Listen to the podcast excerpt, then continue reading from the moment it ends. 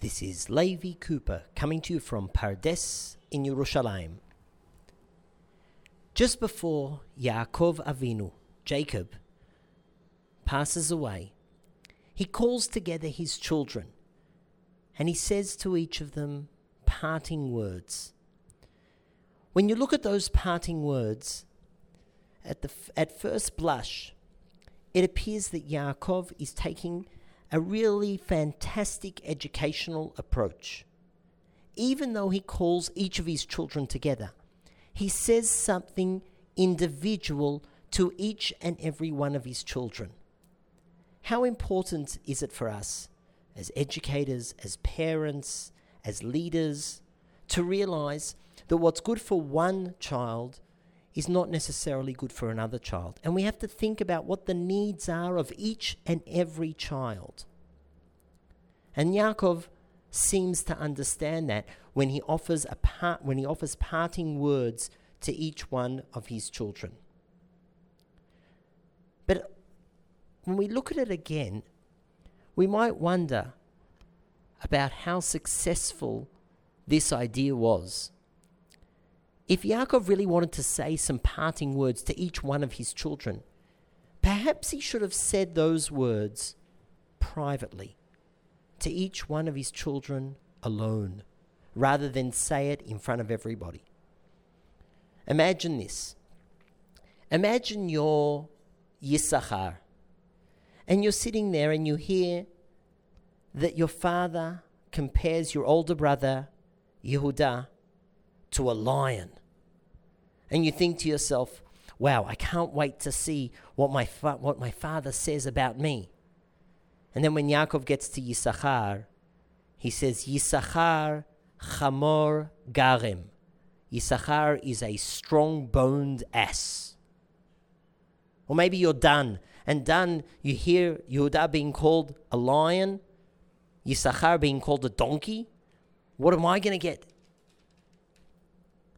And when you get to Dan, Yaakov compares him to a snake. How would you feel in front of all your brothers? Or maybe you're Levi or Shimon. And you can understand I might have a soft spot for Levi here. And Yaakov turns to Levi and Shimon with extremely harsh words. He says, Besodam al tavo nafshi. Let my person not be included in their council. And he curses Shimon and Levi and says, I don't want to have anything to do with you.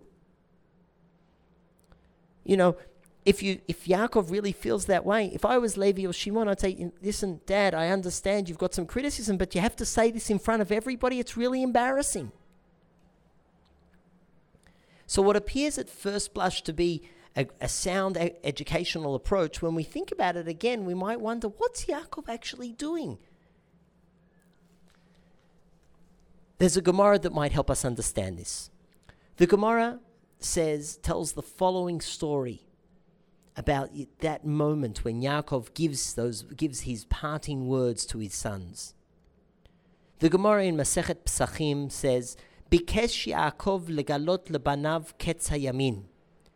Yaakov wanted to reveal to his children the end of days, and at that moment, nistalka mimenu shchina.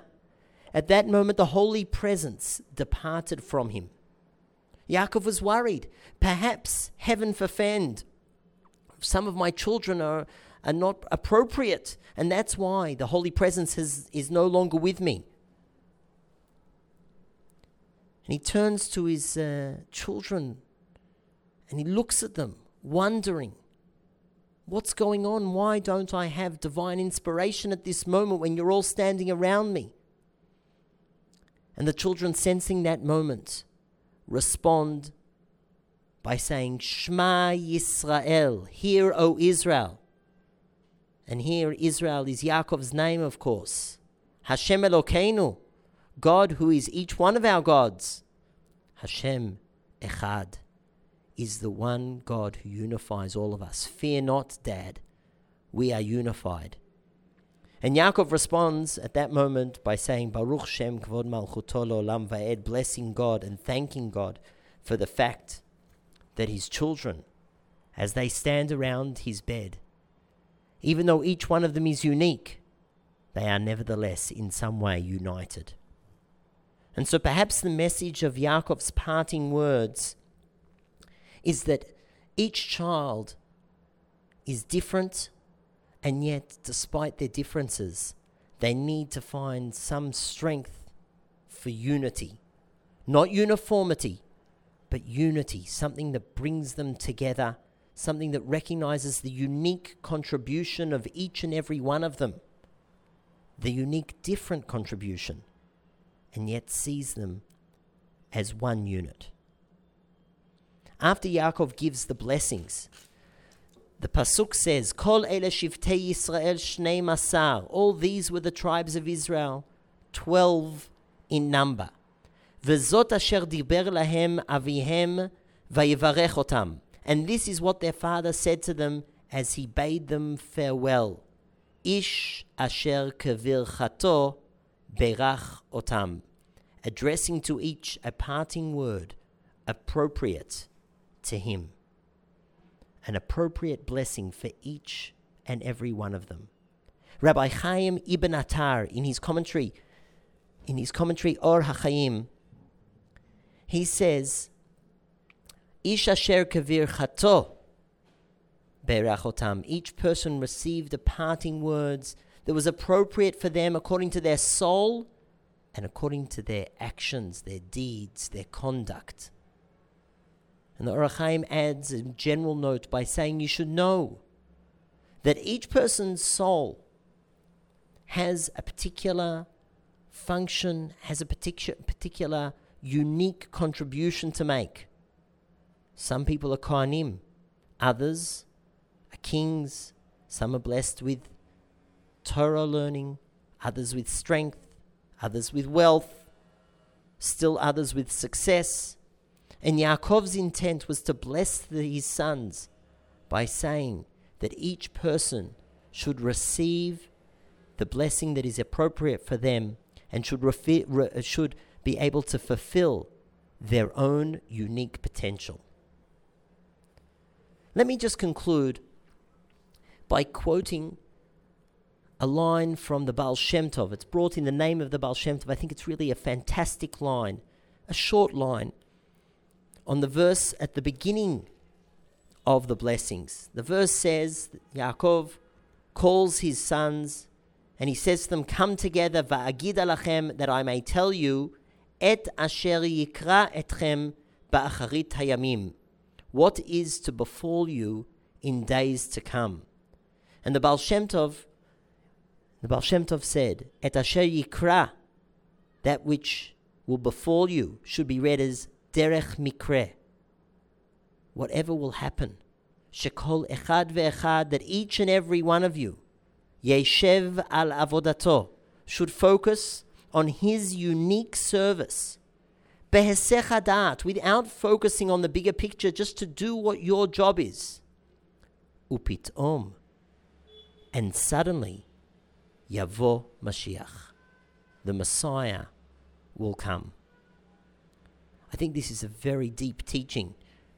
And it's based, of course, on a Gemara. The Gemara says in Masechet Zvachim that there are three things that happen, or three things come to a person specifically when we're not focused upon them. The first, Mashiach. The second, Metziah, something that we find, that we find we perchance upon.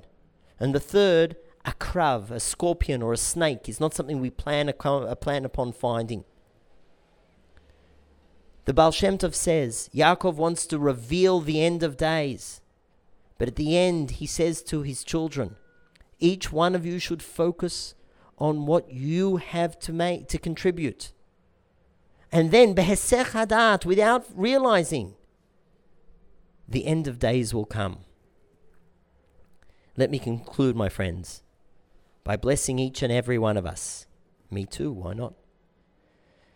That we should merit lashevet al avodatenu. We should merit to focus on our particular work on the particular function, the role that each and every one of us has to play. And if we focus on that and if we try to fulfill our own potential, then the end of days, a time of redemption, will come suddenly. That's all for now. Until next time, to the Beit Midrash!